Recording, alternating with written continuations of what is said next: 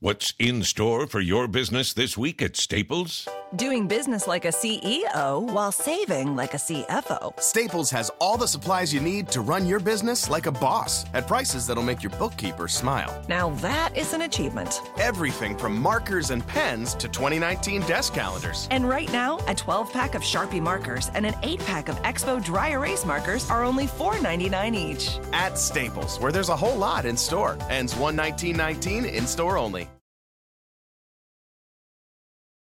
What are we going to do as a church? Our souls need to wake up. We need to respond to the gospel of Jesus. He said, go into the world. We don't want to deal with reality, Christian. We don't even want to deal with reality, even though we've been saved from this place. I'm calling on you today in the name of Jesus to rise up to the call of God. Christ is coming back soon. If I start telling people about hell, I might just scare them off. Where are you going to scare them off to? Hell number 2?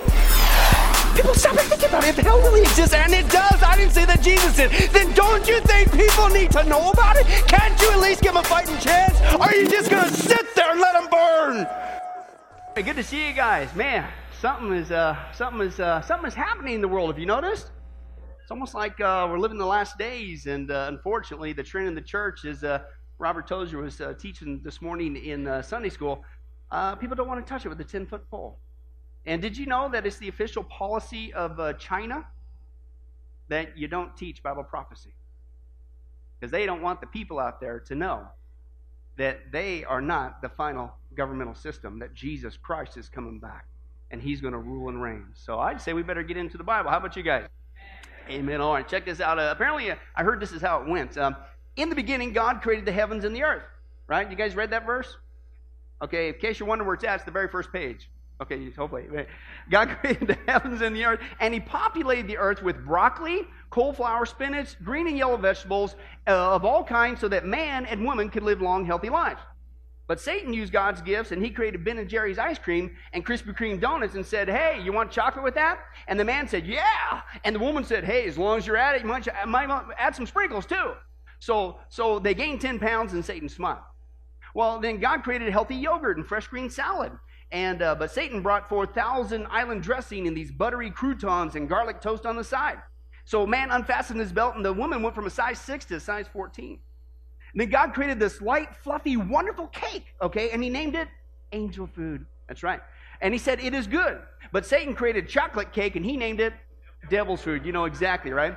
And so the man gained more weight, and his cholesterol went right through the roof, okay? So finally, God brought forth running shoes, right? So his children might lose those extra pounds. But Satan gave him cable TV with the remote so man wouldn't have to get up off the couch to change the channels. So man and woman gained even more pounds. So finally, God gave man lean beef. Pause for the dramatic reflection. God gave man lean beef, okay, so that he might consume fewer calories but still satisfy his appetite. But Satan created Kentucky Fried Chicken. And said, yeah, you know it's true. And said, you want fries with that? And man said, yeah, supersize them. And Satan said, it is good. And man went into cardiac arrest. But finally, God, out of mercy, created for man the quadruple bypass surgery. But Satan created the Obama healthcare system, and we're all doomed. Amen. But folks, believe it or not, I think we all can have a great consensus here this morning. Did you know, I think I found something that's even more doomed, believe it or not, than the Obama healthcare system. Okay, maybe not. No, actually, I did. Okay, and it's called Planet Earth is more doomed, okay? You see, it goes like this. You see, for those who continue to reject God's one and only Son, his healthy provision through Jesus Christ, the only way out of this mess, the Bible is very clear. You are going to be doomed. You will be left behind just like that at the rapture of the church, and you will be catapulted into the 7-year tribulation, and that is not a joke. As we've been seeing, folks, that is a horrible time of outpouring of God's wrath on a wicked and rebellious planet. Jesus said in Matthew 24, it's going to be a greater time of horror, just like a horror movie, than this world has ever seen or will ever see again, and that unless God shortened that time frame, the entire human race would be destroyed. But is anybody glad that God's not just a God of wrath, he's a God of love as well?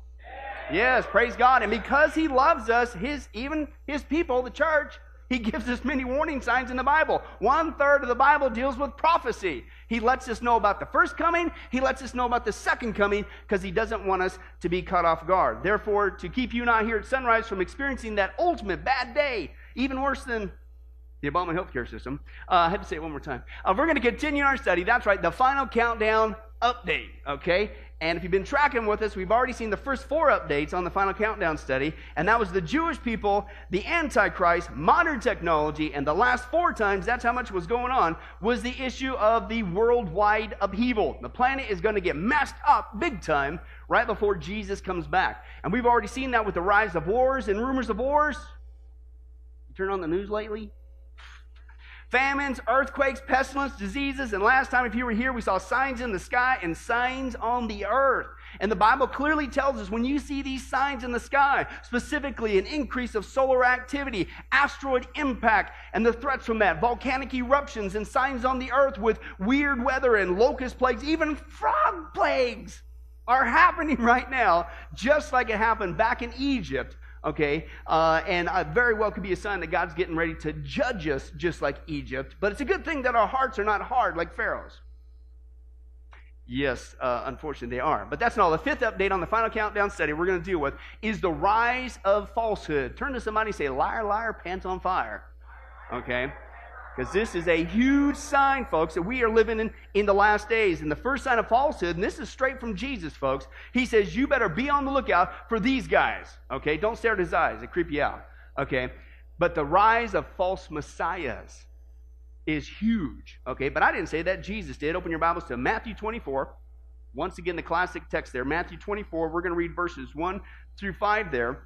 And as you turn there, again, as we've been already dealing with wars and rumors of wars and earthquakes and famines and pestilence and those kind of things, okay, we're going to see, folks, we're going to back it up, and we're going to take a look at the very first thing that Jesus warned about, okay, which I think is not obviously by chance. Nothing's by chance in the Scripture, but what you're going to see is I think it's setting the precedent of what kind of attitude, what kind of atmosphere is there going to be during the 7-year tribulation. And what we're going to see is it's about deceit. Deceit. And the only way to not be deceived is to get acquainted with the truth. And this book is it, right? So if you don't want to be deceived, listen to this book, get into the book, the Bible, and that's what Jesus said. Let's take a look. Matthew 24, verses 1 through 5 says this. Now, Jesus left the temple and was walking away when his disciples came up to him to call his attention to its buildings. And they're all amazed with the temple, right? And Jesus said, hey, you see all these things? He said, I tell you the truth, okay? Not one stone here will be left on another. Every one will be thrown down. Now, if you know your church history, that's exactly what happened. 70 A.D., the Roman Titus goes in there, takes over Jerusalem, and they burn Jerusalem down, including the temple. But the temple, if you know from the Old Testament, that baby had gold not just on the outside, but the walls on the inside were inlaid with gold. And so when it started to burn, guess what happened to the gold? It all melted, and guess where it went into? Into the rocks. Into the foundation. So guess what the Romans did? They did exactly what Jesus did. They started turning those stones up to get at the gold. All the stones. Jesus, once again, hit it right on the head. But then he goes on. He says, now as Jesus later, he's now sitting at the Mount of Olives. And so the disciples come to him privately, and they says, hey, tell us. Okay, when will this happen? What will be the sign of your coming and specifically the end of the age? And the first thing Jesus said, watch out. Jesus answered that no one what? Deceives you. Why? For many, not just one, many, he says, will come in my name, claiming specifically what? I am the Christ, and will deceive absolutely nobody. No. Unfortunately, many will come claiming that I am the Christ, and unfortunately will deceive many. Okay? And folks, again, I don't think it's by chance, but the very first thing that Jesus said before he says, watch out for those rise of wars and rumors of wars, watch out for the rise of famines and earthquakes and pestilence and signs in the sky and signs on the earth, the first thing he says, you better be on the lookout for. How do you know it's getting close to his coming? How do you know it's getting close to the end of the age? He says, you better watch out because there's going to be a massive increase of deceit across the planet. And then he starts to narrow it down. He said it's not just deceit, but he specifically, these guys deceitfully going out there, these false messiahs saying, I am the Christ, right? And again, the skeptic's going to look at this and say, well, okay, so what? So we've had a few people here and there, you know, throughout history claiming to be Jesus. That's not a big deal. But folks, if you're paying attention even recently, even the last couple of decades or less, What is not commonplace is how in the last century alone, or just even again, the last couple decades, there is an explosion of people claiming to be specifically Jesus Christ, the Christ, just like he says, all over the planet. Not just in America, all over the planet right now. And I want to share just some of those with you. We saw a few of these before, but to give you an update on what's going on, let's take a look at all the people right now as we sit here who are claiming to be the Messiah, the Christ, Jesus, all over the world. Let's take a look. As we saw before, this guy, Reverend Sung Young Moon, he's not only the head of the famous group, the Moonies, okay, and but he has tons of followers all over the world, has been for decades. He not only claimed to be the Messiah, but also the Lord of the universe. And he even stated on record that Jesus follows him. Okay, but he recently died, so apparently, John, he wasn't the Lord of the universe after all. That picture of him there was actually a crowning ceremony of him being the Messiah in the U.S. Senate building. Folks, I'm telling you, I've said this before, until you understand that our country, it's not just a political battle, it's a spiritual battle, none of this is going to make sense. But when you get that, everything makes sense. Okay, let's move on. We saw the Jesus of Siberia. This man right now in Russia has thousands of his own disciples who think he's Jesus because, as you can see with the picture right there, folks, he walks around in a crimson robe and he's got long brown hair. He's got to be Jesus. You got to play the part. All right, and his devotees say that he radiates incredible love, and speaking to him is like an electric shock or like bells ringing. My theory is wrong that they're in a puddle of water and got too close to the toaster, you know, and it's... unplug the toaster before you do something like that. But anyway, let's move on. We saw before, I'm not making this up. This guy's in Pennsylvania. His name is What's Your Name? And I'm not making this up. The reason why his name is called What's Your Name is because when people ask him, what's your name? He only replies back, what's your name? And as crazy as that is, thousands of people right now visit this guy. And one person said this, I was in his presence for an hour and I felt unbelievable. What? Excuse me? How about this guy, David Shaler? He's a self-proclaimed MI5 Messiah because he's a former British MI5 secret agent guy. And he said, here's how it all happened. He said, I started meditating. First problem. He said, then I learned, that's his words, not mine, learned how to channel the light. And the more research I did, not in the Bible, but into Freemasonry, the Knights Templar, Kabbalah, Jewish mysticism, the more I became convinced that I was the Christ. Same phrase, right? Okay, and here's a picture of him. He said, then in June, a psychic channeled the spirit of Mary Magdalene and anointed him as the Messiah. And he said, quote, finally, my whole life made sense. Your belongings with you on the side of the road probably ain't working out too well, is my theory. What? But that's not all. This guy, remember him, A.J. Miller, he's a former IT worker from Australia. Oh, as I keep going through this, these are all happening right now as we sit here, all over the world. A.J. Miller right now claims to be Jesus Christ back from the dead to spread a message he calls the divine truth. That's right. And he's currently on worldwide tour. He's been over here to America several different times, okay, and with his girlfriend Mary. Now, you got to understand the importance of this, not just any Mary, but Mary Magdalene, who also has been apparently reincarnated, according to him, who witnessed the crucifixion. And she heads up his new video ministry. New generation, new... whatever. And this guy, Lord Maitreya, this guy has thousands of people all over the world considering him to be Jesus Christ right now. His appearance is supposed to have spawned healing springs, weeping and bleeding statues. Ooh. How many guys, if you had a statue at your house and blood starts coming out of that thing, you'd smash it with a hammer? Anybody? Okay. What? Or call for an exorcist or something. And not only that, listen to that, I'm not making this up. And even divine messages inscribed by the seeds within fruit and vegetables.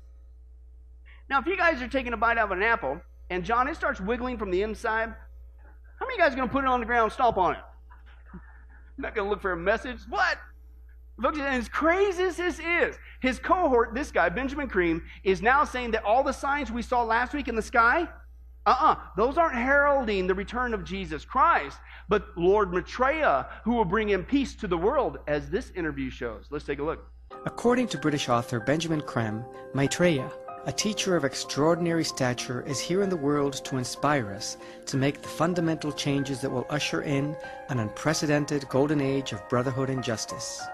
Maitreya is emerging into the open, beginning public work on television and radio throughout the world, beginning in America and Japan and then other nations. Maitreya and his group of masters have created hundreds and hundreds of signs for humanity to show that something tremendous is afoot. And these are known throughout the world, extraordinary, seemingly impossible happenings, but happenings which happen. The latest of these signs, pointing to acting as a herald of Maitreya, is a new star-like object which has appeared all over the world. Looks like a star, only bigger and brighter and nearer, tremendous brilliance and changing color and moving.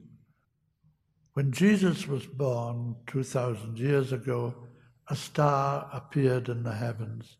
It was a spacecraft sent by the spiritual hierarchy to guide the three wise men and act as a sign.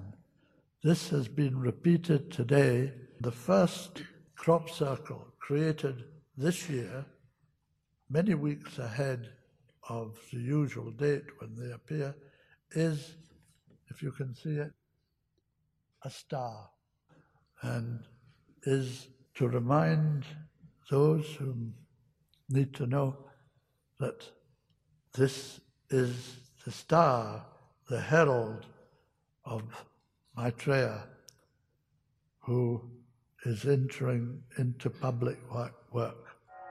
This is indeed a unique time in the whole history of the world. Now that's the only statement I agree with him on. Can you believe that? Because we all know, if you don't want to be deceived, pay attention to the UFOs in the sky and crop circles. That's what Jesus said there in that text. No, he didn't say that, did he? Folks, it's absolutely amazing. There's been at least 2 commercials that I know of on CNN promoting this guy's return, Maitreya. Who would have thought in our lifetime that television news conferences are being held, and this is just one of the guys, of a false Messiah saying he's on the planet. It's exactly what Jesus said, folks, in that text. The very first thing before the earthquakes, before the wars, etc., etc. But he's not the only one. We saw this guy before, Jose Miranda. He not only says he is Jesus Christ, but he's encouraged his followers to tattoo 666 on their bodies as a sign of allegiance to him, because he says 666, we got it wrong, is actually a blessing. And so that you need to do that, as we saw before. He also teaches that heaven can be found here on earth simply by following him, and that there is no sin, and that there is no hell. Okay? According to this guy. In fact, it's so ridiculous, folks, that even anti-Christian Bill Maher pointed out how ridiculous this is. Even Bill Maher, who's not a Christian as far as I understand, knows that that's not how Jesus comes back. Let's take a look at that. Who are you biblically? I'm Jesus Christ, man, the second coming of Christ. I am. The Old Testament speak about me clearly, and the New Testament also. By you personally? Yes. Not just because you share the name Jesus. No, no, no, because you also share the name Miranda. Maybe you're right. Carmen Miranda. Yeah, right. Maybe you're the second coming of her. You should have fruit on your head instead of fruit in your head. Why do you think God chose you? Jesus of Nazareth had a wife, so after they kill him, his seed kept going, maybe through France, Spain, and then from Spain came to Puerto Rico. The bloodline comes from Abraham, Abraham to David, David to Jesus Nazareth, Jesus Nazareth, me. Okay, I thought a second coming was Christ himself, not a descendant of. No, no, he's a descendant. Descendant, no. But you don't believe in hell? No. Or the devil. No, that. Or even sin, right? I mean, no, that's not a sin any longer. I mean, what you teach is that Jesus died for our sins, and so there's not really any sinning anymore. No more sinning. This is like a diet. This is like a diet doctor saying, eat anything you want. Right. You don't lose weight, but it's easy to stick to. That's what I believe, Bill. Oh, I know you do. And I have many people who believe in this. And yet you have a little... You have a little twinkle in your eye when you say it. No, I believe in that. I believe.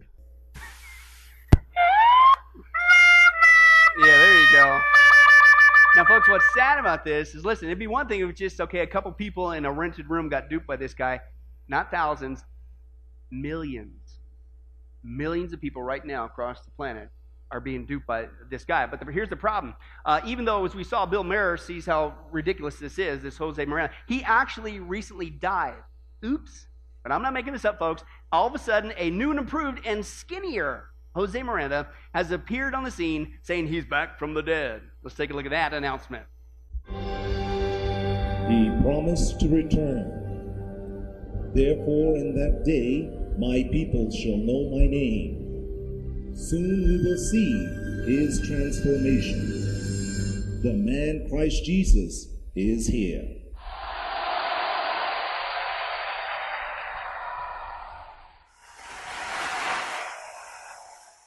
A greeting for all of you. What joy today to return to the cameras and be with you. It's a joy to be with you again.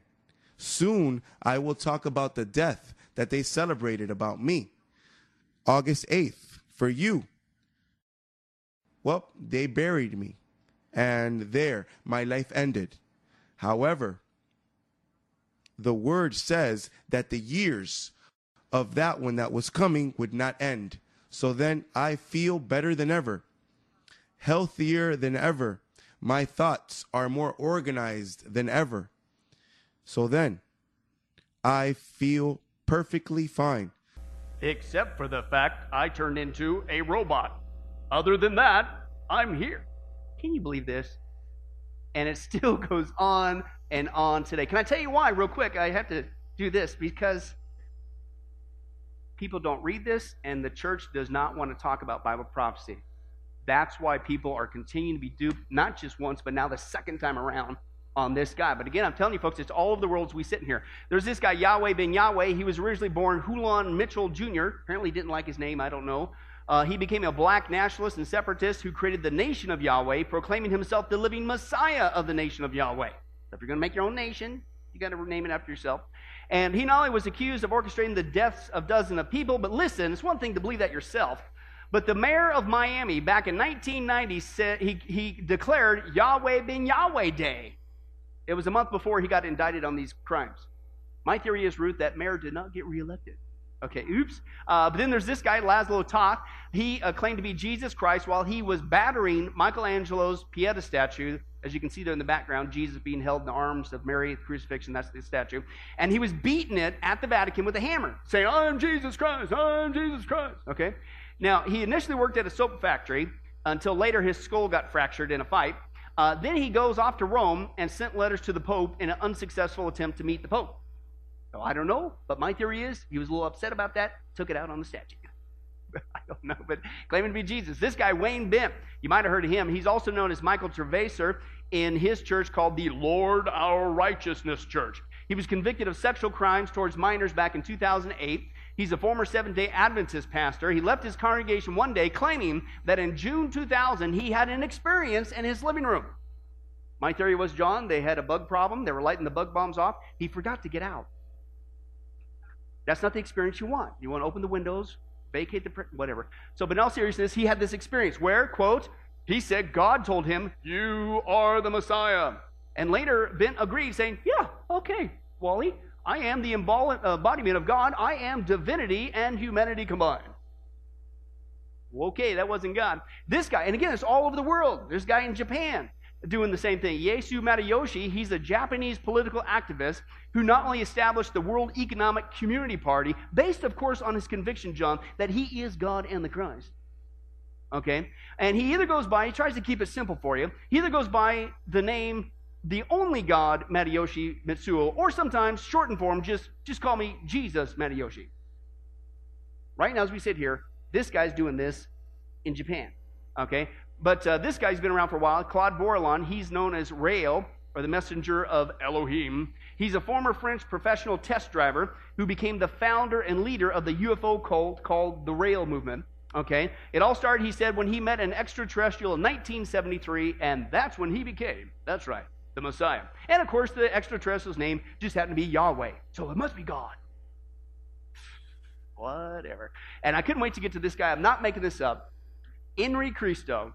This guy's from Brazil. He was actually born Alvaro Face to Roman Catholic farmers who said, as a child, he said, quote, he started to obey a powerful voice that spoke inside of his head. Stick to the cartoons, man. Bugs Bunny, anything. Looney Tunes, I don't care. Don't listen to that mysterious voice inside your head, okay? But he not only claims to be Jesus Christ reincarnated. Bible does not teach reincarnation. Hebrews 9:27, it is appointed unto man to die once, then face judgment. And Jesus was not reincarnated. It was a literal physical resurrection of the same body, okay? Major difference. But he says he's Jesus reincarnated, and the pictures tell no lie. And he's known for his media appearances in Brazil and many other countries, either 26 or 27 different countries. This guy is traipsing around saying he's Jesus. France even stated when he showed up there, quote, Christ is back on earth when he showed up. Now, I'm not making this up. Today, he travels around. That's a picture of him right there. He travels around with an entourage of young ladies making Brazilian pop songs to promote his ministry while riding around on his scooter. You see, Freddie, you think I'm kidding. I'm not. Here's one of their music videos. Woohoo! Get ready to jam. Oh, oh, he veio libertar, libertar. Oh, oh, oh, caminho novo nos guia, nos guia. Liberdade, libertar, liberdade, libertar, liberdade, libertar, a libertar ele está.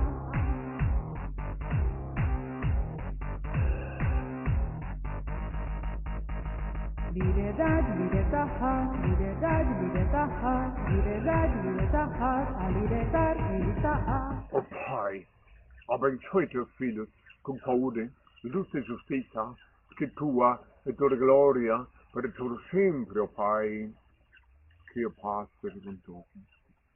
Oh wow, Joey, he's doing the Spock thing, man. I can't even do that. He's got to be real. He's got to be Jesus. You got to be kidding me, okay? Folks, that's not only just ridiculous, but and maybe it's just me, but did you know that that's not how Jesus Christ comes back? Please, everybody raise your hands. I'm going to pray for you. Lay hands on you, right? That's not how he comes back.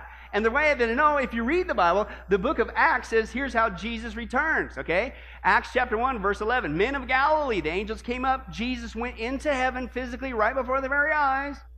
They said, hey, why do you stand here looking into the sky? This same Jesus who's been taken from you into heaven will come back in the same way that you've seen him go into heaven, okay? In other words, it's going to be a visible appearing of the exact same Jesus coming from the sky, not on a scooter with hot chicks wearing fake wings on the back of a motorcycle singing a pop song in Portuguese. How in the world can anybody even flirt with along with that? Because in the last days, the church doesn't want to study the Bible, and nobody wants to hear Bible prophecy. Those are easy texts to pick up on, but you got to study it. That's why people are falling for it, okay? It's not just crazy. It's a sign we're living in the last days. It's exactly what Jesus said. It's the very first warning he said to look out for. It's happening all over the world with all these different guys all at the same time right now, okay? And that leads us to the next falsehood that we're getting ready to talk about, and that is the rise of false myths, okay? The rise of false myths. And the reason why this is important, because you might be asking yourself that same question. How in the world can anybody, I mean, who in their right mind would ever listen to any of these goobers saying that they're Jesus Christ, right? He does not come back this way. It's absolutely ridiculous. I mean, all you got to do is read the Bible, and you'll see that that's not true. Well, as I've already said, that's the problem. People don't read the Bible. They don't want to study the Bible. They certainly don't want to talk about Bible prophecy, okay? And so they're being set up by these guys. Let's take a look at another passage, not just Acts chapter 1. Let's take a look at another passage that the Bible says Jesus Christ, the real one, how he's going to come back. And this is in Matthew 24, verse 26 and 27. Jesus speaking. So if anybody tells you, there he is out in the desert. He's riding a scooter. Quick, catch. It's worse than the ice cream truck, get him. He's going around the corner, run. Do not do that, he says. Come on, that's not how he's coming back. He says, oh, no, here he is. He's in the inner rooms. He's got Benjamin Creme announcing with crop circles that he's here. He's not coming back like that. Don't believe that, Jesus said. Right? For as lightning that comes from the east is visible even in the west, so will be the coming of the Son of Man. And that's straight from Jesus, folks. He says that when he comes back, he's not going to do it secretly. Okay? It's going to be a global, worldwide event. Everybody's going to see him, and everybody's going to know who it is. It's going to be apparent. It is not going to be in some rented room. Jesus is not going to rely upon some spokesperson saying that crop circles prove his point. It's not going to be a rented room. It's not going to be some Jesus coming back being indicted on sexual crimes against minors. And believe it or not, he's not going to be a descendant from Puerto Rico. It's going to be the real Jesus Christ. Oh, yes, and I had to throw this in, Joy. He's not coming on a scooter in the sky either. Okay, just had to throw that in there. Okay, in other words, it's going to be a global event. Everybody's going to see it. Now, this is the problem. The reason why people are falling for this is because of another sign. The Bible says that you're in the last days. The Bible says in the last days that these people are going to follow false Christ. Why? Because they're going to follow after strange myths. Mythos in the Greek, it literally means stories made up. At the same time these guys appear on the scene, at the same time the trend in the church is to follow stories made up instead of the Bible, including the stories these guys made up. Let's take a look at that text. Paul's very clear about this. 2 Timothy chapter 4, verses 1 through 4. In the presence of God and of Christ Jesus, who will judge the living and the dead, and in view of his appearing and his kingdom, I give you this charge, Timothy, preach the word, all of it, not some of it, all of it. Be prepared in season, out of season, correct, rebuke, and encourage with great patience and careful instructions. Why? Because here's what's coming. A time will come when men, the context is the church here, folks, when men will not put up with sound doctrine, basic Bible teaching. Instead, to suit their own desires, they will gather around them a great number of teachers to say what their itching ears want to hear. Itching is kinetho in the Greek. It means only pleasant things. Do we see a trend in the church that people only want to be told only pleasant things from the pulpit? That's being fulfilled as we speak. And not just that, they only want to hear pleasant things from the pulpit as a sign you're in the last days. He said they're going to do a second thing. They will turn their ears away from the truth, the Bible, and turn aside on purpose to what? Myths. Again, it's the Greek word mythos, and it literally means stories made up. So the Bible says that in the last days, churches will purposely hire pastors who will come and tickle their ears with non-convicting sermons.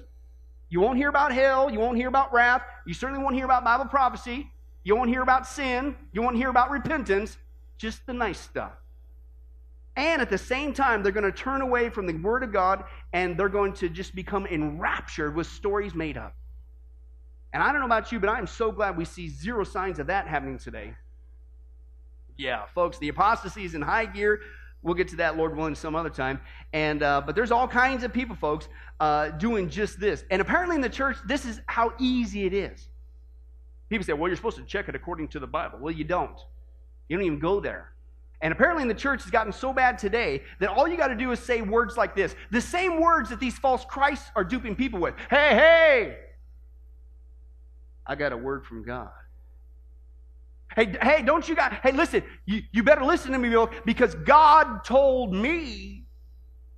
No, you don't understand. You weren't there. I had goosebumps on top of my goosebumps, and I was crying like a baby. I couldn't stop. I was rolling on the floor doing something weird, and I had this experience, and in this experience, I don't know if I've ever shared this with you guys before. I actually saw this as a young Christian.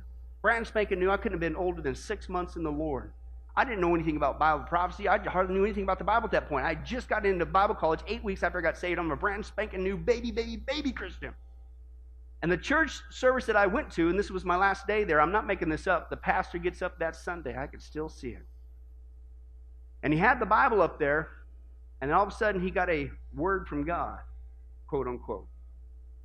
And he says he's not going to preach any more boring, stale stuff from this book. What he's going, and he literally, I watched it, almost like slow motion.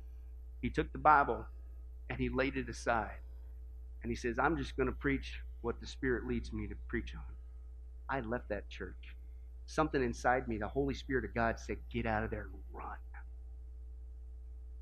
Now, that's the common thing today of people today. All you got to do in the church is say those words, just like the false messiahs. I got a word from God. God told me. Didn't you hear? I got a word for you, brother or sister, whatever. Hey, listen to me. There's people not just doing that. There's people thriving on the backs of the American church with stories they made up. Here's just one of them, a false teacher called Todd Bentley. Let's take a look. Well, what's happening?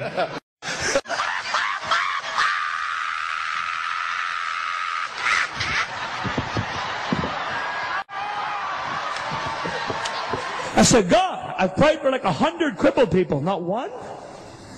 He said, that's because I want you to grab that lady's crippled legs and bang them up and down on the platform like a baseball bat. I walked up and I grabbed her legs and I started going, be healed! Be healed! I started banging them up and down on the platform. She got healed. And I'm thinking, God, why is not the power of God moving? He said, because you haven't kicked that woman in the face. And there's this older lady worshiping right in front of the platform. And the Holy Spirit spoke to me. The gift of faith came on me. He said, kick her in the face with your biker boot. I inched closer and I went like this. Bam! And just as my boot made contact with her nose, she fell under the power of God. No, she fell under the power of your combat boot kicking her in the face. If it even really happened. That's a story, folks, I believe, made up. You can't verify that. And yet people are falling for it. This is in the church. This is in the world. This is in the church. Now, if you think his muthos, his stories are absolutely crazy, folks, wait till you hear these muthos, these stories coming from his wife. It's not just goofy. It's demonic. Watch this. I'm going to have my wife Jessa share a dream that she had.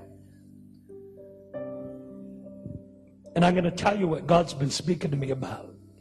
And I believe it's the key that's going to release the greatest miracle anointing for the church.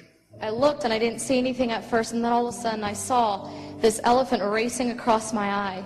And Oral Roberts said, he put his hands over my eyes and said, what do you see? And I said, I didn't see anything at first, and then all of a sudden I saw this elephant racing across my eyes, and it was dancing, it was going crazy, it had this big smile, and it was just going crazy. And I said, it's a wild elephant. I see a wild elephant. And then I said, what's with the elephant? He said, exactly, what is it with the elephant? And the thing about the elephant, it wasn't just an ordinary elephant. It was a wild elephant, a wild elephant. It was radical, radical, radical, radical. Okay, I think I get it. It was, I think, worse than that, Mary. It was a radical wild elephant, and it was inspired by the story of a dead guy because, by the way, did you know Oral Roberts is dead? So some dead guy came to you and supposedly told you about a happy, radical, dancing elephant that your husband says is now the key for the church to experience an outpouring of God's Spirit. Folks, I don't know about you, but that's not just ridiculous. That's muthos, 100%. That's a story you made up. Or if it really was inspired, that's a demonic inspiration. We talked about this before, but back in the New Age and the occult, what I got rescued out of, those things with people shaking their heads like that and the involuntary movements, in the occult that's called kriyas. And kriyas are a number one sign that somebody is now experiencing full-blown possession. You have no control of your body movements. Okay? So that's even just giving the benefit of the doubt. But again, here's the problem, folks. Once you go down this route, once all you got to say to people, get away from the Bible and just say, hey, listen, God told me I had an experience. I had this vision, this dead person, this happy elephant, this... You know, if she would have said wiener dog, she might have had me. You know what I'm saying? But I said, no, I'm just kidding you. I'm just kidding you, obviously. Let's close in prayer. No, but because of this trend, folks, people are saying this. They're falling for all these false appearances of Jesus. This is the premise. It's these two Bible prophecy passages coming together at the same time. How could anybody fall for this guy saying he's Jesus coming back reincarnated on a scooter with chicks on the back of a motorcycle with fake queens singing Brazilian pop songs in Portuguese? Because don't get into the Bible. You just take somebody's word for it. I heard from God. God told. Do you see the danger of that? And it's not just duping people in the last days for these so-called appearances of false Jesus, a false Messiah. Okay, but just about any kind of form of appearance of Jesus people are falling for. And they're having, quote, life-changing experiences, including, did you know that Jesus recently appeared, not just on a scooter, but on a piece of toast? Yeah, let's take a look at that. A South Carolina woman has a spiritual link to this piece of toast. Linda Lowe says she's looking at an image of Jesus in melted cheese. It's just the peace that he has on his face. It's just there's a sweetness on this particular image that just makes me want to smile when I look at it. Last fall, Lowe says she and her boyfriend intended to make a piece of cheese toast for a late-night snack, but when it came out of the oven, it was seen as the image of Christ. Hi, I'm Sarah Costa with Annette Escamilla with her two granddaughters, who has had the face of Jesus appear to her on a tortilla. Hey, I was eating this curry cream cheese, and after I got done, I noticed that the face that appears there just happens to look like Jesus. We were watching Oprah, and we paused it, and Jesus appeared. Jacob Simmons and Gentry Lee Sutherland make no secret about being religious folks. God is real, and he is watching. So when the engaged couple saw a face mysteriously appear on their Walmart receipt, there's only one person it could be. And the more you look at it, the more like Jesus. Wendy Brady's specialty is faux finishing with a technique she calls Mississippi mud. I've been doing this for many years. Brady has a keen eye for interior design, but she wasn't expecting to see this after she finished the foyer of her friend's home in Horn Lake. To my amazement and joy and surprise, that's what showed up. It's as if the image of Jesus is keeping watch over their door. Is this the face of Jesus? Well, passers-by outside this Chinese takeaway in Sunderland seem to think so. He's looking after us.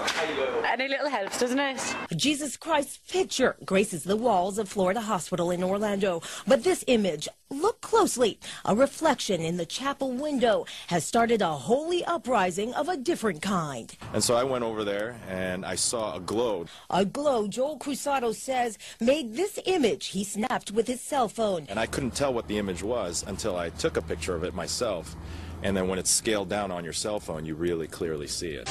New at 6, a Port St. Lucie woman says she's made a divine discovery. She spotted the image of Jesus while watching The Bachelor right here on WPBF 25. And I was coming to my room. She still has plans to spruce up the backyard, so when she saw a tent she liked in a scene on ABC's The Bachelor, she grabbed her cell phone. I said, oh my God, let me take a picture of that tent. The first picture came out like this. She wanted more of the tent and took two more. Much to the grandmother's surprise, the second photo was this.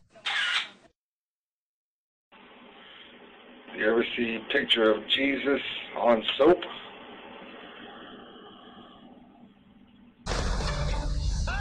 We begin in Dunlap, Indiana, and another sighting of the Son of God. Yesterday, Jesus manifested himself in a Cheeto.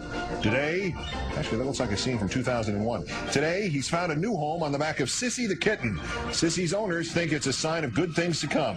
Sissy itself, not so happy about it. All right, so we're thinking eyes. Yeah, the too dark is the eyes, and then it's okay. Okay.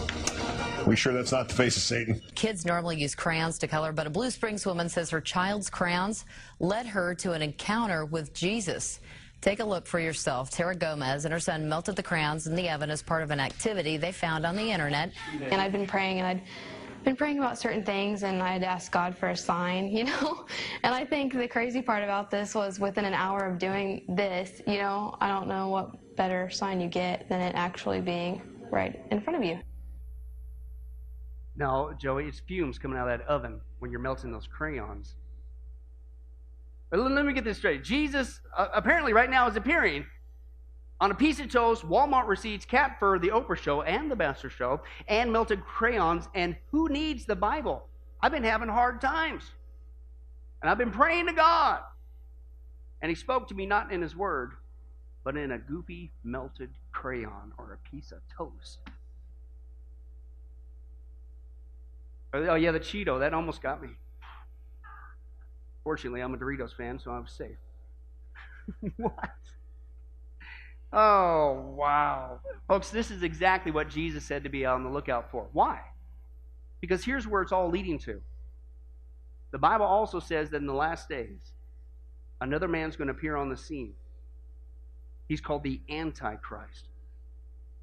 And halfway into the 7-year tribulation, he is going to go up into the temple and say, "Worship me, I am God." And you and I, as evangelical Christians, would sit here and go, who in their right mind could even come close to falling for that? But when you see this happening right now all across the world, where now it's been reduced to truth is what you experience or what somebody told you God told them, they're being prepared to worship the ultimate false Messiah, the Antichrist. Folks, it's all happening right now, right before our very eyes. And this is the whole point, okay? As we've seen before, this is why God's given us these signs of the rise of falsehood and false messiahs and false myths to let us know it's getting close. This is why Jesus said, Luke 21:28, when these things begin to take place, it's now happening right now before our very eyes on a global scale. The point is, stand up, lift up your heads, because your redemption is drawing near. And so as always, the point is this: if we're here today as Christians, what in the world are we doing? Are we distracted by the things of this world, or are we getting busy sharing what matters most in this world, the blessed gospel of Jesus Christ, that other people can be saved? Amen? But if you're here today and you're not saved, what more does God got to do to get your attention? These are warnings from 2,000 years ago that you're fast approaching the 7-year tribulation, which is the worst time in the history of mankind. You don't want to be there. The only way out is the one and only true Messiah, Jesus Christ. And if you have not asked him to forgive you of all of your sins, if he is not your Lord and Savior, you need to do it today. Don't be left behind. Amen? Let's pray.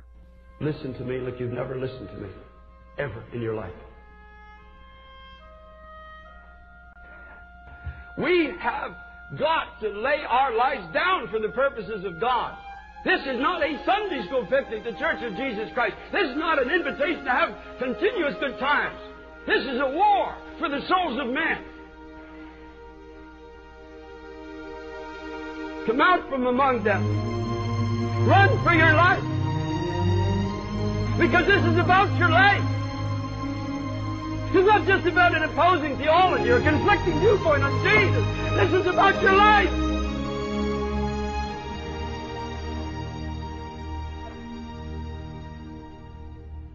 My mind is forever branded with the story that I heard of police officers from the city of New York. As people were fleeing from a crumbling building, there were police officers and firemen and others that were running towards the building saying, "Run for your life," at their own peril. And in some cases, I believe they knew they were going to die, but there was a sense of duty. I was crying out to God. I said, "God, oh Jesus, don't let my sense of duty be less for your kingdom than these beloved firemen and policemen were for those that are perishing in the falling tower."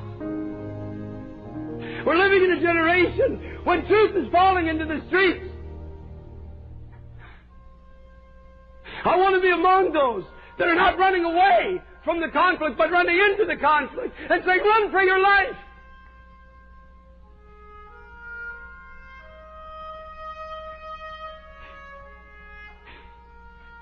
Run from gospels that focus only on success and prosperity. Run! Run from those who use the name of Christ only for personal gain. Run from those that are picking your pocket in the name of Jesus. Run! Run from gospels that only focus on self-improvement. Run!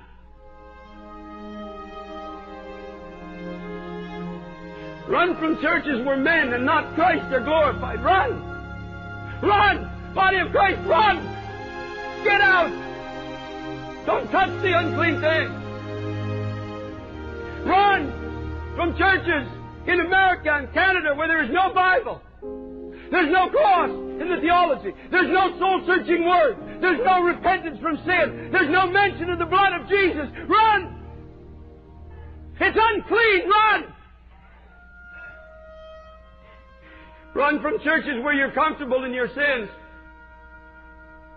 If you come into the house of God and you've got sin in your life and you're not convicted of it, you're at a table of devils. Run from pulpits that are filled with political men who are using the pulpit of God for a personal political agenda. Run! Run from those who preach division between races and cultures. Run! Run! Get out! Turn it off! Get away from it! They know nothing of God. Run from ungodly, spasmodic movements and endless, empty prophesying. Beloved church, run for your life. Run from preachers that stand and tell stories and jokes. Run like you've never run before.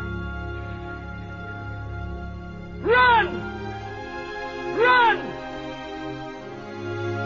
Run!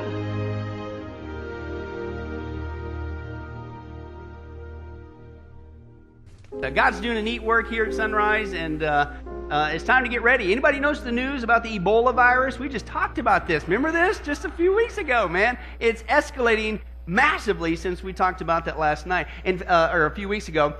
In our Final Countdown update. That's how fast things are progressing. We just get done studying them, and here they come again. And this is why we're even back in this study, even though 9 months ago we went through the big study for 50 weeks, because, folks, this is really happening. And it's happening at a massive scale. We need to get equipped, because, again, the only way that you're going to be able to discern the times we live in and not be caught off guard, we're going to see that as the constant theme from Jesus in this study today, is when you get in the Bible, and specifically Bible prophecy. Okay, but the trend in the church today is don't touch it with a 10-foot pole.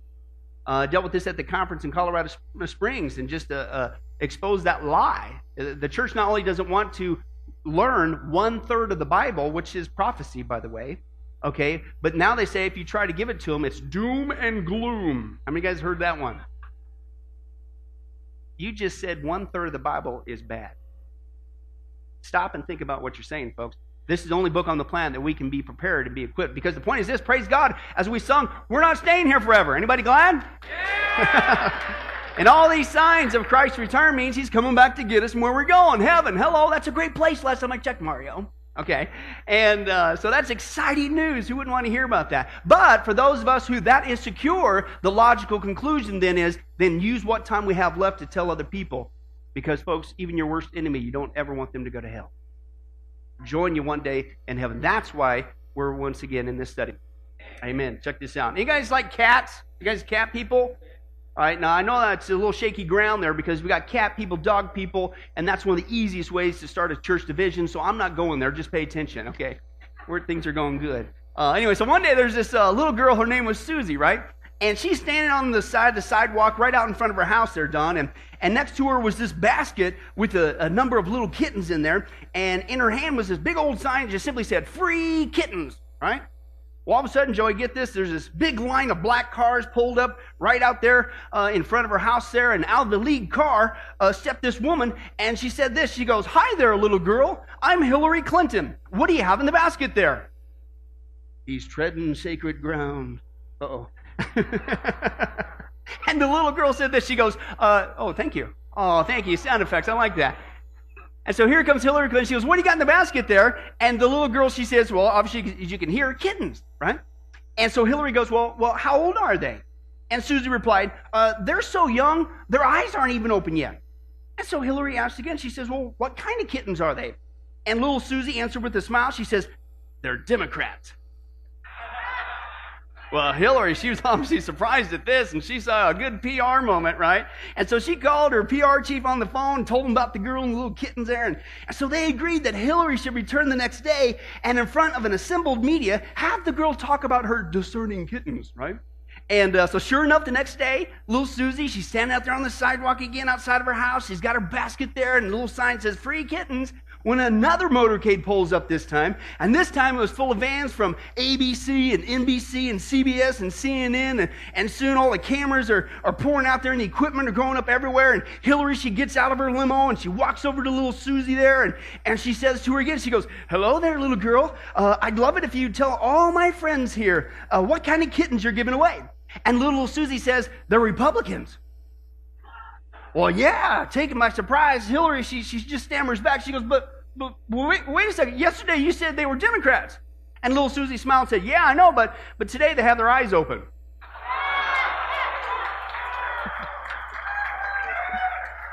Oh, no.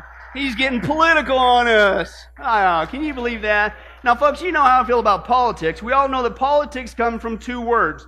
Polly, meaning many, and ticks, blood-sucking creatures. Okay, so that explains a whole lot. Okay, but that's not my point in bringing that up, okay? The point is this. Sometimes when your eyes are open to the truth, it changes things just like that. And, folks, did you know, believe it or not, when your eyes are open to the truth, that one day God's wrath is going to come pouring out on this planet. It'll change you just like that.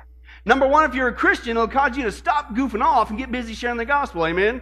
Number two, if you're not a Christian, it'll cause you to accept Jesus Christ as your Lord and Savior now because you are flirting with disaster. Okay, and that's not a joke. You will be left behind at the rapture of the church. You will be catapulted into the 7-year tribulation, and you don't want to be there. The Bible's very clear. That is an outpouring of God's wrath on this wicked and rebellious planet. I didn't say it. Jesus did. He said it's the worst time in the history of mankind. So horrible that unless God shortened that time frame, the entire human race would be destroyed. How many guys would say that's kind of a bad weekend? Okay, just a little bit, okay? And therefore, in order to keep you and I from experiencing the ultimate bad day here at Sunrise, from being left behind, even worse than being blind about politics, we're going to continue, that's right, with our Final Countdown update, okay? And so far, we've already seen the first 5 updates on the Final Countdown update. That was the Jewish people, the Antichrist. We talked about modern technology, worldwide upheaval, the planet's going to blow up. And then last time, if you guys recall, we saw the rise of falsehood.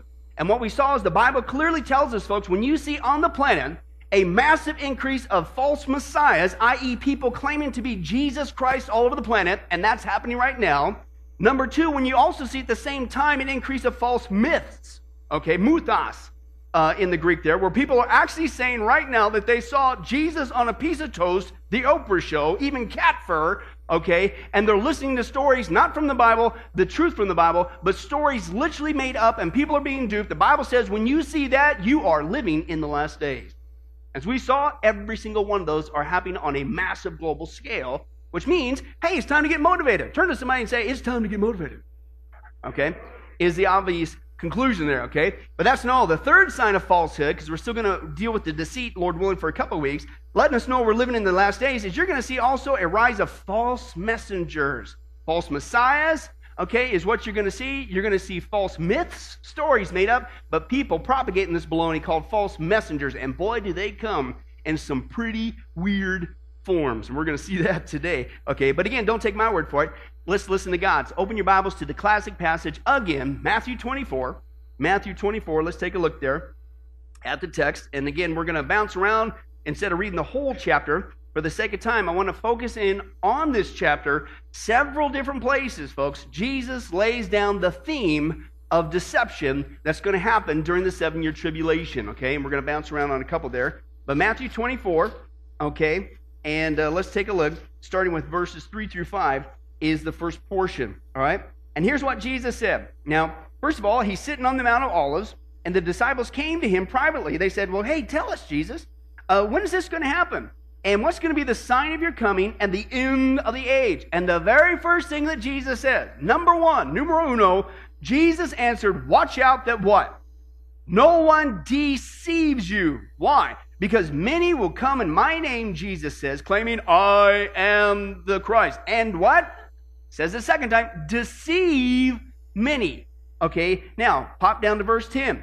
Jesus goes on. He says, now at that time, many will turn away from the faith, and they will betray and, listen, hate each other, and many false prophets will appear and what's the word again?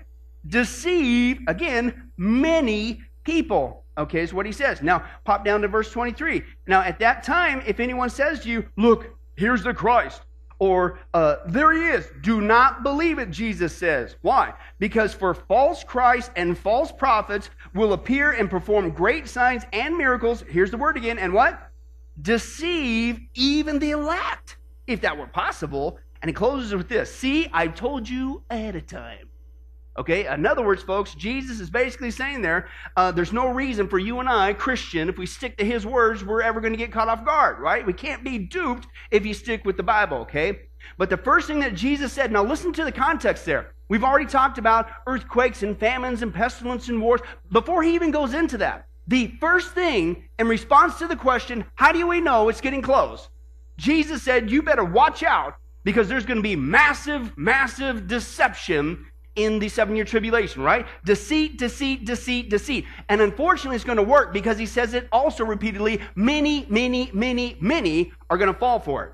In fact, he lays it on the line and says, in fact, it's so powerful that if you're not careful, even the elect could get snookered into that, okay? Okay, and so he says, in other words, see, I've told you ahead of time, okay? You're going to see these false teachers, these false messages, the false prophets, but the good news is, if we just stick with the Bible, if we stick to the words of Jesus, if, believe it or not, we're actually taught and learned Bible prophecy, because that's what this passage is about, okay?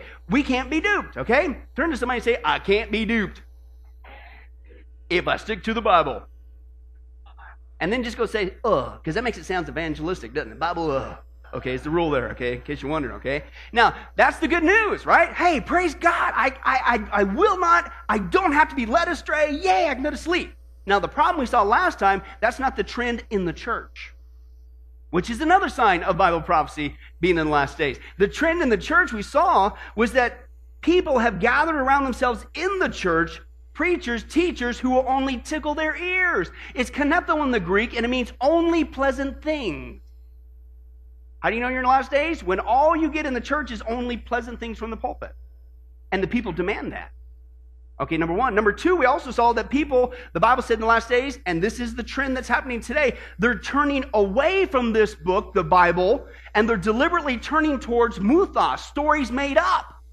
They're listening to man's wisdom, not God's wisdom, and anything, because anything goes nowadays. You know, the Lord told me I had a word from God, etc., blah, blah. I was in the shower, and a beam of light was on my armpit, and an angel spoke to me from the soap bar. And...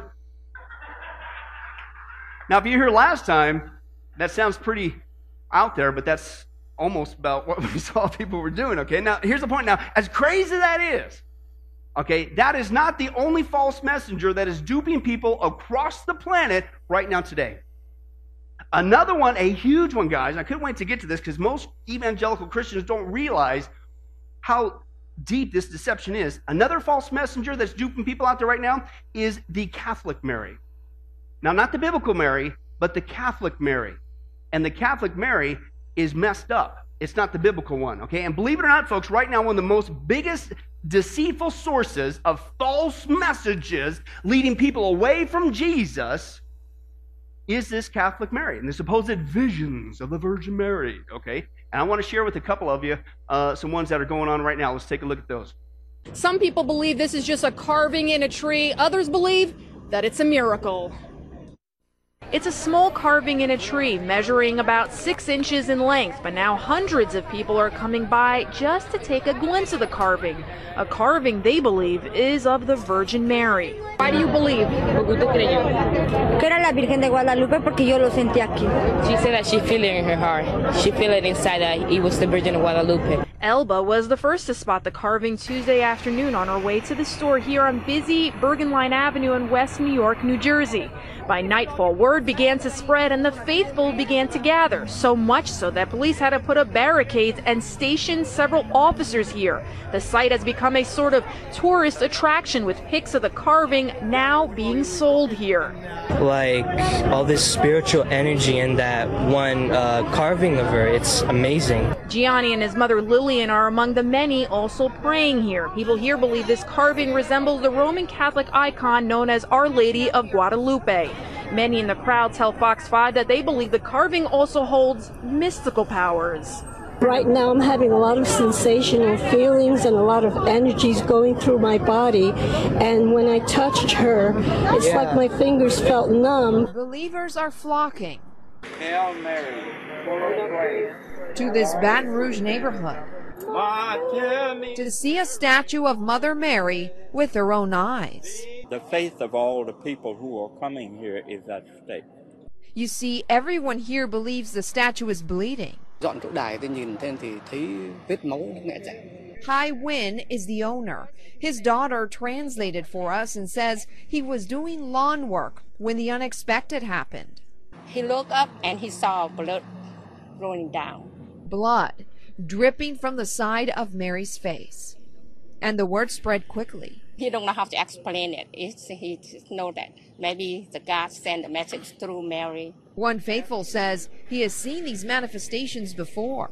A possible miracle right in their living room. A family in northern Israel bought a statue of the Virgin Mary last year. Now they say the statue appears to be crying. Osama Khoury, his wife and children are Greek Orthodox. Some Muslim neighbors have seen the tears as well. It started when Amira Khoury recently noticed the statue was seemingly covered with oil. She says it even spoke to her, telling her not to be afraid. Word of this has quickly spread. Some 2,000 people of all faiths have come to see the statue in just the last week. Wow, 2,000 people from all different religions are coming to see that statue? What's that? Folks, here, apparently this is the solution. If we all get statues of Mary, and if they start to speak to us, especially, we can bring all the religions together on the planet as one, and we can have peace, and we can... Hey, let's be honest, folks. If a statue, I don't care who it was, if it actually started to speak to you, how many of you guys would run the other way like a little girl screaming your head off like Joey? Anybody? You know it's true. I got to deal with the facts, bro. I'm sorry. Okay, what? Excuse me, it spoke to you? Okay? Now, folks, as crazy as that is, that's not where we get truth from. Okay? Jesus did not say, don't be deceived in the last days. See, I've told you ahead of time. Make sure that you listen to statues with bird droppings on them or condensation leaking from their faces, because that's what it is.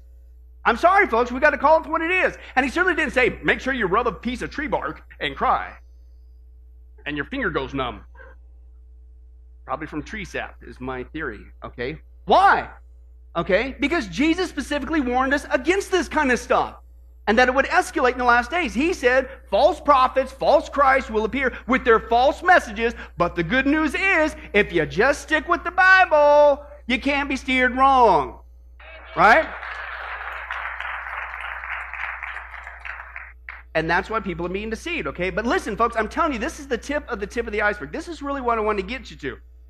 This is a massive global deception. This isn't happening just in here in the United States and Louisiana, okay? It is happening on a global scale, and now it's going from beyond just, listen, statues with bird droppings on them or tree bark that looks like a figurine. What's happening right now is there's actual apparitions showing up, and these apparitions are saying they're Mary, and it's happening right now as we sit here all over the world. Let's watch that. Around the world, reports of supernatural events are drawing millions to apparition sites where the Virgin Mary is said to be appearing.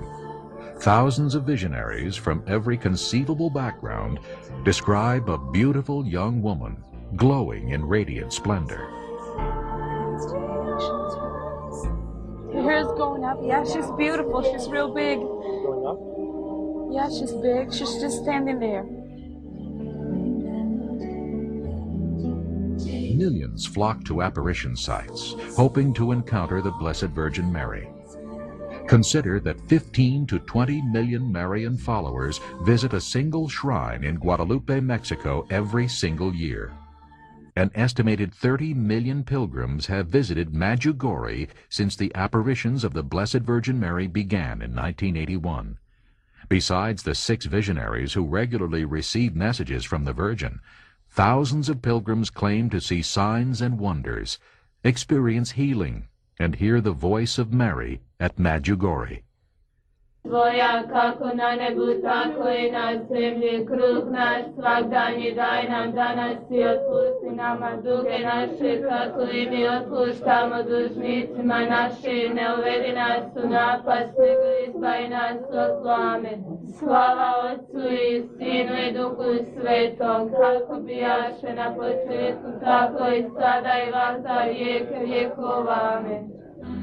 She appears as a living, breathing, three-dimensional lady, enveloped in exquisite light. Seers, when describing her, admit that the Queen of Heaven transcends human description. Well, hey, I mean, it's got to be real. I mean, it appears as some lighted being, or, excuse me? Well, first of all, if you read the Bible, what a concept. Okay, you'll see that the Bible clearly says that Satan himself can masquerade as an angel of light. 2 Corinthians 11:14, check it out yourself. But secondly, folks, your other clue that you're dealing with a demonic entity here, duping people, is not only that, but did you catch the title that they're given this supposed vision of the Virgin Mary? She's called the Queen of Heaven. Now, you won't get this unless you read the Bible. What a concept. But the Queen of Heaven, according to the Old Testament, was a false female deity that Israel worshipped and invited the judgment of God. I didn't say that. Jeremiah did, folks. I can't believe that people are repeating this today. But again, if you don't read the Bible and you don't study it, you get duped. Jeremiah 7:16 through 20 says this, and God is speaking to the people. Listen to this. He said, God's speaking, do not pray for this people, nor offer any plea or petition for them. Do not plead with me, for I won't even listen to you. How many guys would say God's a little upset here? Okay, okay, good in Bible interpreters, you. Do not, and he says, here's why. Don't you see what they're doing in the towns of Judah, in the streets of Jerusalem? The children gather wood, the fathers light the fire, and the woman knead the dough and make cakes of bread for who? The Queen of Heaven is the same title. Now, as we saw with the videos earlier, when these people are going up to that tree bark, what were they doing? Lighting candles, if you will, making fire, leaving stuff before. It's the same thing. It's being repeated today. They pour out drink offerings to other gods to provoke me to anger, God says. But am I the one they're provoking, declares the Lord? Are they not rather harming themselves to their own shame? What are you doing? Therefore, this is what the sovereign Lord says. My anger and my wrath will be poured out on this place, on man and beast, on the trees of the field, and on the fruit of the ground. And it will burn and not be quenched. So again, how many discerning biblical scholars out there could conclude, based on that passage, God doesn't like worshiping the people to worship Queen of Heaven? All three of you, praise God, you interns. All right, okay. Why? Because it's a demonic deception. God does not want us to be deceived. That's why he gave us his word, the Bible. And the good news, if you just stick to this, Jesus' words, and certainly study Bible prophecy, Old or New Testament, you can't be duped. Okay? But that's not what people are doing today, okay? The Queen of Heaven, the so-called visions of Virgin Mary, if you read the Bible, is clearly one of these false messengers that Jesus is warning about in the last days, okay? And not only that, if you read the Bible, turn to somebody. We've got to get onto this theme. What a concept. Right? If you read the Bible, what a concept. You'll also see there's no way this thing is the Virgin Mary. Not just because of the Queen of Heaven title, but because the Bible's very clear. Anybody glad about this? When you get to heaven, you stay there. Right? And Mary's in heaven, and she's there, and she ain't coming back. Which means this is not coming from her. This is what Jesus clearly said in Luke 16, folks. Verse 24 through 26. And he cried out, this is the parable between the rich man who went to hell and Lazarus who went to Abraham's bosom or paradise. And he cried out and he said, Father Abraham, have mercy on me. Send Lazarus so that he may dip the tip of his finger in water and cool off my tongue because I am partying down here with my buddies. And that's what a lot of people say about hell. Oh, party with my buddies. No, you're in agony in this flame.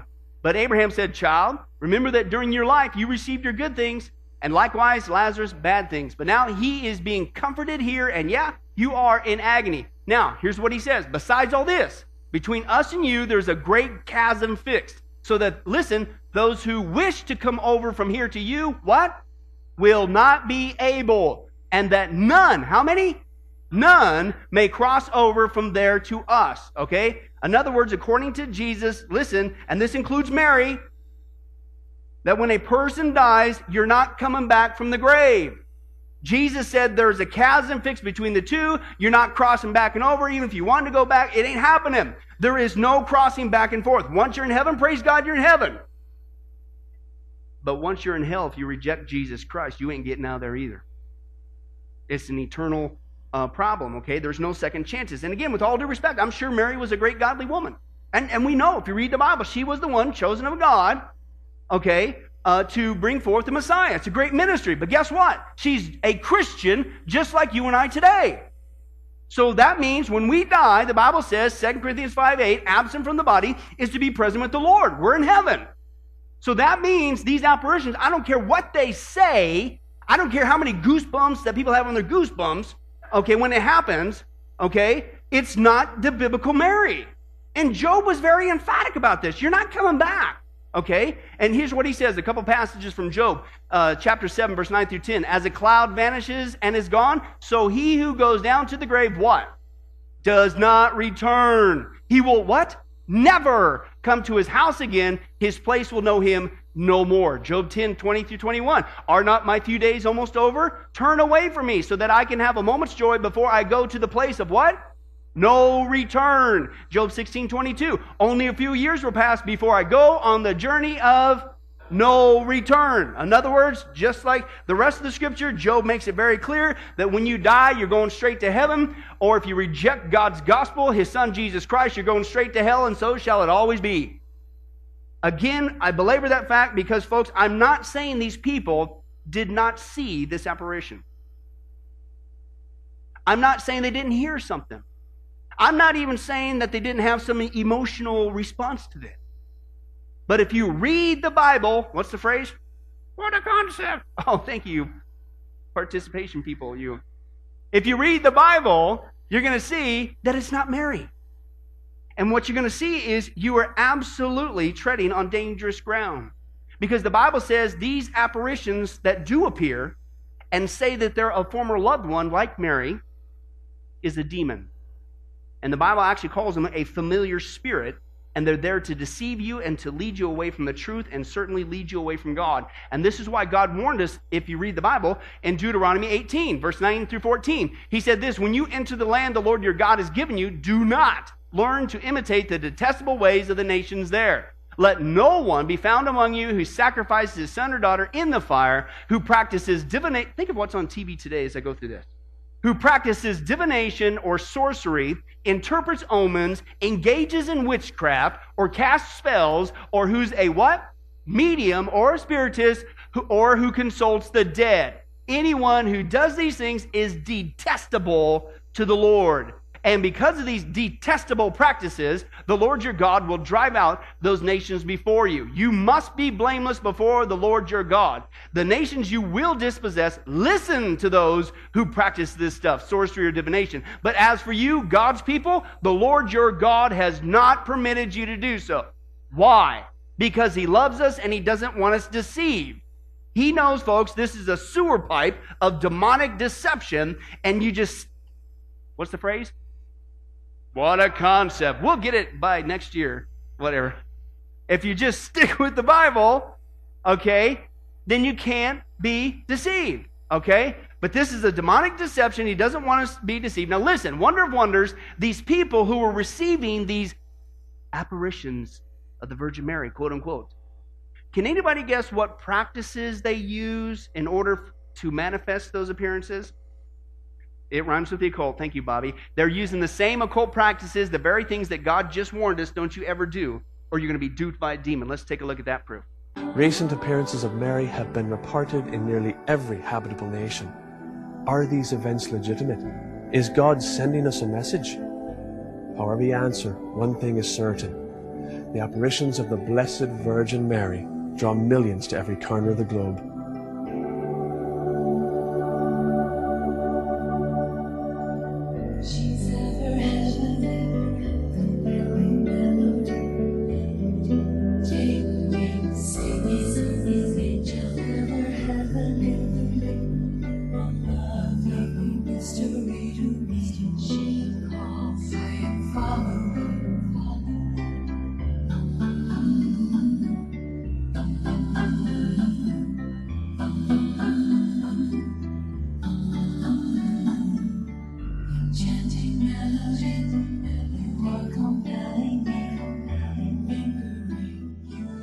Many followers believe the Blessed Mother is present. Currently, she is appearing all over the world, hundreds of times. There are many visionaries. Nancy is one of the links. And the time is running out, and Our Lady said that she is stopping in everywhere. Definitely believe something's going on. And for all those who believe, they may now have the proof they need to convince others. Two scientists from Columbia came to the farm yesterday to study Fowler, and they say she is definitely seeing something when she goes into her trances. It has a brain activity that looks and seems to be like coma, but she is awake and fully responsive.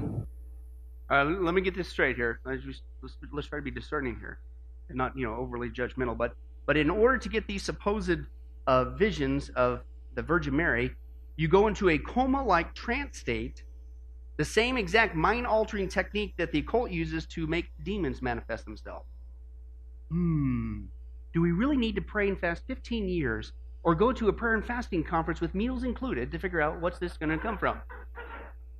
They actually have that, if you can believe that. But I digress. Excuse me. How many guys would say if you're using the same technique that the occult uses to conjure up, in their own words, demons, and you're using the same technique, that this is probably a demon? It's the exact same thing, folks, okay? It's the exact same thing. But listen, if you don't want to listen to God's word, which I don't recommend, and you don't want to listen to what we've just discussed so far, biblically, why we know this is a demonic deception in the last days. Let's take a look at a couple other testimonies I have from Christians who flirted with occult practices, and you tell me what shows up 100% of the time. You don't want to mess with it. Christine and Bud, I've shared these before, but I got another one coming. She said this. She says, my father, when he was in the military, he got heavily involved with the occult. And he said that he was in a seance with some of his clan, and the table started levitating, and he heard voices. They all ran out of the room, and these phantom things followed. He didn't say too much more about the experience. The weird thing is, he says that a bald man sits by him at night and tells him what the kids are doing. How many guys would say that's not the captain of the Starship Enterprise? That Jean-Luc, yeah, whatever. Excuse me? Folks, that's a demon apparition. She says, then there was a Ouija board at our house from my father. Can I tell you, can I be blunt with you, Christian? If you got one in the house, you better get rid of it now and get rid of it fast. You better burn it. You better get rid of it, and you better repent and ask God for forgiveness. Because you're going to see, folks, all this stuff invites demonic activity. Don't play with this stuff. The Ouija board, and these are Christians I'm giving you testimonies from her house, from her father. Somehow we got a hold of it and started playing with it. Well, what happened? Well, pretty soon we started hearing scratching inside the walls of the house. And after that, to this day, the house scares the heck out of me. There's something there not godly. Well, you start messing with the occult practices, even as a Christian. What do you think you attract? All right? This is from Bud. He says, growing up, I was always fascinated about the possibility of other life out there. I couldn't get enough about them. So while surfing the net about what? Ghost hunting. Isn't that the rage today, all these ghost shows? He said, I ran across a video that showed you how to make them show up on demand. It worked so well that I would invite my family and friends over on weekends to witness it, and we would have barbecues and play with this. However, it wasn't long before I started to see dark shadows pass over me and around the yard. They were darker than the night, but so dark you could still see them. He said, hard to explain, but true. I never said anything to anyone so they wouldn't get scared. Plus, I didn't even really know what I was seeing. It wasn't until a few weeks later that my second oldest daughter said to me, quote, Dad, what are those dark things that fly over us? And when I heard this, I got the chills and my eyes started to water. It was such a strange feeling because I guess I was hoping maybe it was just me. So I caught my breath and said, so you see them also, huh? And then my youngest daughter said this. She said, Dad, I see them all over the yard and in my room. And it hit me hard because she had been telling me something that would bother her at night and throw her stuffed animals at her when she was sleeping and then would hold her down. I even slept on her floor one night to show her that there was nothing to be scared of. In fact, I set up a video camera to prove to her that nothing happens while we're sleeping. Quote, well, I couldn't show her that video because she was right. I was wrong. Then one night, my wife and kids took the puppies outside to let them run before bed, and my daughter ran back in telling Mom, Mom said to come and look at this. Well, when I got outside, I looked up, and this huge reaper-shaped thing was gliding in the air, going around our house. It looked like silk flying in the wind, but it kept circling our house. So I walked up to about 10 feet from it, and it just stared back at me. I could not see a face, but the hood was facing right at me. It was a windy full moon night, and when I saw it fly in front of me, I said, God, what is that? We didn't talk much about it later after that, and still don't today. Listen to his synopsis. We no longer watch videos on ghost hunting or UFOs or even scary movies, etc. Why? Because now, you learn the hard way, we know who they are and we know what they want. In other words, when you start messing with the occult, you get out of the Bible, and even as a Christian, do things that God said, leave it alone. You're going to invite occult behavior. And folks, these are the exact same techniques that these so-called visionaries of the Virgin Mary are using. It's all demonic. But if you don't want to believe that, I just got a guy called me a couple months ago, and I think from like the Louisiana area. His name is Josh. And he told me, I says, dude, you got to write this down, because he wanted to share it with me so I could deliberately share it with the church. And this is just a couple months ago. And this is what he and his wife, Christians, encountered when you flirt with things you shouldn't flirt with. in the occult. Here's what he said. He said, on February 21st this year, he said, my wife and I, we were changed forever. Several years ago, I began a quest, not a godly one, but one of self-fulfillment. I'd been raised a Baptist from a very young age and went to church regularly, but something was always missing in my life. I'd always been and still have been a very observant person, and I started to question the fake people who we kept coming in contact with in the church. The church seemed to be made up of people who were more of members of a club than a group of people who had been saved. And these people occupied the pews every Sunday. Their presence outweighed the good people. Listen, he said, and it built a resentment in me that I could not escape. Lord, Lord, on Sundays you could hear him, he says, but their behavior denied him the rest of the week. He says, you get the picture. He says, so I started questioning my faith. I started looking into New Age occult practices. I stopped going to church services. I lived a life for me. I indulged in the afterlife, daily programmings, listen, such as ghost adventures, ghost hunters, paranormal entity, ghost lab, pretty much anything dealing with the afterlife I could get, and I would record it on my DVR, and my weekend was set. He said, now I knew God's law forbids us to go into such places for our own protection, but like most defiant children, sometimes we learn things the hard way. He said, eventually I convinced my wife to try this new EVP experiment, or electronic voice phenomenon. We saw him do it on TV, so how bad could it be, right? All capital letters, he says this, I could not have been more wrong. He said, it was getting kind of late, and my wife and I proceeded to bed. Then all of a sudden we heard a whisper say, there are two. And then it mentioned both of our names. I immediately nudged my wife, asking if she was whispering something, and she said no. Needless to say, we both turned pale white. Who is this? Well, why are they saying our names? Is this a relative? You know, like Mary. We left the recording alone for about a week until curiosity got the best of us. And after all, my wife thought that this could possibly be her aunt, because after all, her aunt was the only one that called her by her full name.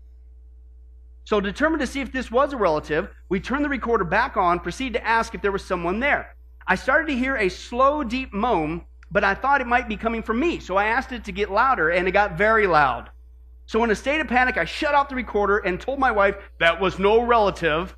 And in my head, I hoped I didn't do something I was going to regret. Then my wife screams as she's looking at the ground in the living room, and two of the four ornaments that are on the coffee table are now on the ground in a perfect straight line. We are speechless, frozen, and terrified all at the same time. How is this possible? But more importantly, what have we done? Well, nothing happens for about 10 minutes, and we're still in the state of panic, and I walk into the kitchen, and what I see next terrifies me. There were multiple items, salt and pepper shakers, items we just bought from the grocery store, ornaments on the microwave, either stacked up or on one another or moved to a different location that both of us knew wasn't there before. Then all of a sudden, one of our wooden coasters flies off the end of the table, shoots straight at and hits the front door, smashes into the door, making this ear-piercing sound, all caps, earth-shattering terror does not even begin to explain the emotions we are going through. He says, nothing can describe this feeling. It's the most helpless feeling I've ever felt. So my wife immediately calls the pastor of the church we had attended, and even as she's telling him on the phone what happened, this thing now moves into our bedroom. My wife's 5 large candles that sit on our dresser were now all placed in different locations on our bed, and then out of nowhere, this thing starts to cling to me. I could feel its cold grasp on my body with this pushing feeling on my chest, making it hard to breathe. But suddenly, I'm enveloped with this horrible feeling of pure terror. I made eye contact with my Bible in the bedroom, and instantly, I'm overtaken with this instinctive mentality to fight. So I walk over, reach for my Bible, I cry out to God, and just like that, like a switch, I felt the pressure come up off my left arm as it slowly comes off the rest of my body until it's no longer on me. It wants to stay, but I won't let it. I don't remember what I said exactly after that, but all I remember is that when I reached for my Bible, okay, I knew that God had my back. And what he showed my wife and I changed our lives forever. And here's his synopsis as a Christian. First and foremost, this was not a relative. And that includes the Virgin Mary. Okay? He says, popular what people may think, but it was pure evil. God showed me in a single instant that God's revelation of the supernatural is for him and him alone. Deuteronomy 18, don't mess with it. But it does exist. And also that everything in life we need is contained for us in the Holy Bible. It is our guide, our sword, our protector from the sins of this world. Needless to say, my Bible goes with me now everywhere. I read it, okay? I'm learning from it. It's providing for me what I wanted so long, and that's a relationship with God. My message to everyone who reads this is God is real, salvation is real, but Satan and his parasitic demons are also real, and they're roaming out there just waiting for you to let your guard down, and they will stop at nothing to lead you astray because they want your soul. Now that's an actual testimony I just got from a Christian who learned things the hard way. When you get out of the bounds of the Scripture, you can be deceived, not just by demons, but you can make them show up. Okay? Well, with all that said, as we close, folks, listen to this. If you still don't want to listen to Josh, you still don't want to listen to how unbiblical these so-called visions of the Virgin Mary are, and this is a demonic deception, then all you have to do is listen to the messages themselves. The messages are full of lies, and Jesus makes it very clear that every lie can be traced back to its ultimate source, and that's called Satan. I didn't say that. Jesus did. John 8:44, you belong to your father, the who? Devil, and you want to carry out his desire. He was a murderer from the beginning, not holding to the truth. Why? Because there is no truth in him. In fact, when he lies, Satan, he speaks his native language. For he is a liar and the father of what?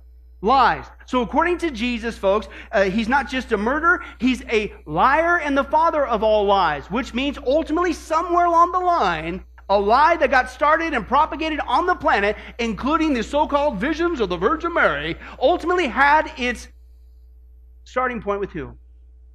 The devil. I didn't say that. Jesus did. Okay? And guess what, folks? When you take a look at these so-called messages that are coming from this apparition and you put it against the Bible, shocker, every single one of them is a lie, which means it's coming from Satan. Let's take a look at that. The following represent common messages from the apparition of Mary. Dear children, today I invite you to ask yourself why I am with you this long. I am the mediatrix between you and God. What? Wrong answer. Strike one.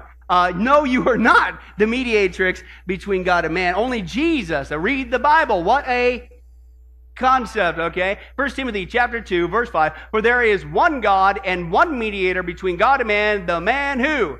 Christ Jesus, not Mary. That's a lie. So where's that coming from? Coming from Satan, okay? But that's not all. Let's take a look at another lying message coming from this apparition. The world is degenerating, so much so that it was necessary for the Father and the Son to send me into the world, among all the peoples, in order to be their advocate and to save them. What? Wrong answer. Strike two. Jesus Christ is our advocate, only He, folks. This is absolutely crazy. This is what the Bible says. 1 John chapter 2, verse 1, if anyone sins, we have an advocate with the Father, who? Jesus Christ the righteous, not Mary. That's a lie, okay? But let's take a look at yet another lying message from this entity. I call upon you to open yourselves completely to me, so that through each of you, I may be enabled to convert and save the world. What? I'm sorry, three strikes, you're out. You are not the one who is going to save this world. Read the Bible, folks. How many times have we forgotten this verse? This is basic Christianity, John 3:16. For God so loved the world that He gave who? His one and only Son, not Mary, that whoever believes in Him, Jesus, shall not perish, but have eternal life. Let me give you just a couple more here. Let's take a look. I alone am able still to save you from the calamities which approach. Those who place their confidence in me will be saved. What? You know it's coming. Right? That's right. Nope, there's only one way to escape the wrath of God. Can anybody guess who it is before I even quote the verse?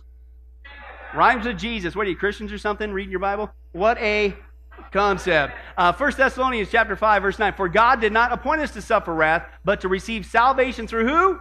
Our Lord Jesus Christ, not Mary. One more to go. Hopefully you're getting to see the pattern, but let's take a look at that. My daughter, in this time I am the ark for all your brethren. I am the ark of peace. I am the ark of salvation, the ark where my children must enter if they wish to live in the kingdom of God. Oh, you guys want to make the noise or you want the fake one? right on. We're bonding as a church. No, you're not. There's only one way to get into the kingdom of God. Can you guess who that is? Rhymes with Jesus, you discerning Christians. John 14:6. Jesus said, I am the way. That's it. And the truth and the life. And no one comes to the Father. How do you get to the kingdom? Through Jesus Christ, period. Not Mary. Okay, man. I tell you, I turn to somebody and say, I read my Bible today. Right? All right. Folks, I bring all that up just to build the case.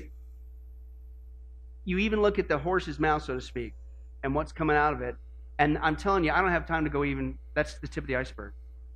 Again, I'm not saying these people aren't seeing something, because I think they are. I'm not saying they're not hearing something, because they're writing it down, and you're hearing it. But the Bible's very clear. That is not from Mary. That is a familiar spirit called a demon, and it is the same false female deity the Old Testament warned about, the Queen of Heaven. It's happening again today, and we don't have time to go into this, but did you know Revelation 17 says that the one world religion movement is a womanly figure who rides the beast, or the Antichrist? And I wonder who that womanly figure might be. Interesting. It's almost like we're living the last days, and it's time to get motivated. Anybody come to that conclusion? Hey, and that's why Jesus, as always, says this, Luke 21:28, when you see this stuff happening, folks, what do? Stand up, lift up your heads, because your redemption is drawing near. It's time to do rapture practice. Woo, we're going home. Jesus is coming back to get us. If you're saved, and therefore the logical conclusion is, if you know people around you who aren't saved, what do? Get busy sharing the gospel, right? And one last time, if you're here today, I don't know the heart. God does. But if you're not saved, you need to get saved right now. Let me read to you in closing what Josh said. God is real. Salvation is real. But Satan and his parasitic demons are also real, and they're out there roaming, waiting for you, because they want your soul. Don't go to hell. Receive Jesus' wonderful offer of forgiveness today through him and him alone, and go to heaven instead. Amen? Let's pray. Well, hi, this is Pastor Billy Crone of Sunrise Baptist Church and Get a Life Ministries, and I hope you enjoyed today's study. But in closing, before you go, let me ask you one final question. If you were to die today, are you sure that you go to heaven and not hell? You see, here's the problem. The Bible says that nobody automatically gets to go to heaven, and that's because God is holy and we are not. The Bible says that the wages of our sin, or our unholiness, or the wrong things that we have done, have separated us from God. And the wages of our sin, or unholiness, means that we deserve to die and receive God's judgment, to go to hell and not heaven. In other words, we're disqualified for heaven. And that's because God being holy and us being not, the two cannot mix. So what are we going to do? Well, that's bad enough. The other problem is we don't even want to admit this dilemma, even though God already knows it all. And so out of love, God gave us something called the Ten Commandments to show us that we're really disqualified for heaven. We're not holy. We're not perfect like him. Let's take a look at just a few of those here today. The Bible says, the Ten Commandments says, you shall not bear false witness. That means lying. How many of you ever told a lie before? Well, those of you who didn't raise your hand, you just did. Okay, let's be honest, folks. Let's not tell another lie. We've all lied. Well, believe it or not, that disqualifies you for heaven. That's how holy God is. He is the truth. He does not lie. And so that makes us a liar. Another of the Ten Commandments says, you shall not steal. Okay? How many have ever taken anything without permission? Well, all of our hands should have went up at that one. We've already said we're a bunch of liars. Okay? Well, we've all done that. And it doesn't have to be a bank. It could be a pencil in the third grade. That means that we're a thief. Okay? The Bible says that God is so holy, even his name is holy, and that's why one of the Ten Commandments says, you shall not use the Lord's name in vain. Hey, folks, isn't it ironic how now the blessed name of Jesus Christ, the Bible says there's no other name under heaven by which men might be saved, Jesus Christ, has now become a cuss word? Folks, the Bible says that's the sin of blasphemy, okay? And folks, let's be honest, we've used God's name in vain before. The Bible also says in the Ten Commandments, you shall not commit adultery. And Jesus takes the standard even higher. He says, listen, it's not just physical adultery. He says, surely I tell you that if you look at another person with lust in your eye, you've committed adultery in your heart. God looks at the heart. One more out of the Ten Commandments says, you shall not murder. And you might say, well, hey, I haven't done that one. Really? The Bible says that the sin of hatred is akin to the sin of murder. You, in other words, in your heart, wish they were dead. You pulled the trigger, if you will, in your own heart. And the Bible says God sees that, and it's just as bad. He knows the mind, He knows the hearts, the thoughts, and the intents that we have. Folks, that's just 5 out of the 10 commandments. How you doing? Not very well. None of us can keep them. They're God's x-ray to show us that we're disqualified. And so when, not if, your time comes, because we're all marching towards the grave at different speeds, you're going to have to stand before God, and you're going to have to say who you really are. He already knows. Hey, God, let me into heaven. I'm a liar. I'm a thief. I'm a blasphemer, adulterer, and a murderer. Folks, the Bible is clear. Such people as these will not inherit the kingdom of heaven. That's the problem. Here's the good news. God so loved the world that He sent His one and only begotten Son, Jesus Christ, that whoever believes in Him, what He did on the cross, on our behalf, that we will not perish, we will not go to hell, but He will give us the gift of eternal life. Jesus died on the cross to forgive us of all of our sins. It's something that we don't earn. We can't earn. It's a gift, the Bible calls it, and a gift cannot be earned. He was taking the death penalty in our place. That's what the cross was of the day. And that if we would just ask Jesus Christ to forgive us of our sins and believe that in our heart that God raised Him from the grave, showing that His death is satisfactory to God to forgive us of all of our sins, no matter what we've done, the Bible says we shall be saved. The Apostle Paul says that if we confess with our mouth Jesus is Lord and believe in our heart that God raised Him from the grave, we will be saved. Let me give you a common analogy of what God's doing and what He did for us with Jesus dying on the cross on our behalf. In life, we know that people can be sentenced for a crime to where they're actually on death row. The courtroom scene is completely finished. The gavel has already sounded. They are going to jail, and they're just awaiting their time before they go to the death penalty. As they're sitting there in the jail cell, it's a proven fact. They did what they did. Everybody knows it. They're just waiting for that time for their number to come up, so to speak, and walk down that hall and be executed. There's nothing they could do to reverse their crime. No amount of good works in that jail cell can reverse what they've done. It's too late. It's over. But believe it or not, there's one way that people even today can get off of death row. And that's if the one in authority, the governor, if he were to, out of mercy and kindness, nothing that the person did, because they don't earn it and they don't deserve it, and they can't earn it, if he would grant them what's called a pardon, out of the kindness of his heart, he has the authority to grant them a pardon and absolve them completely of their crimes against the state.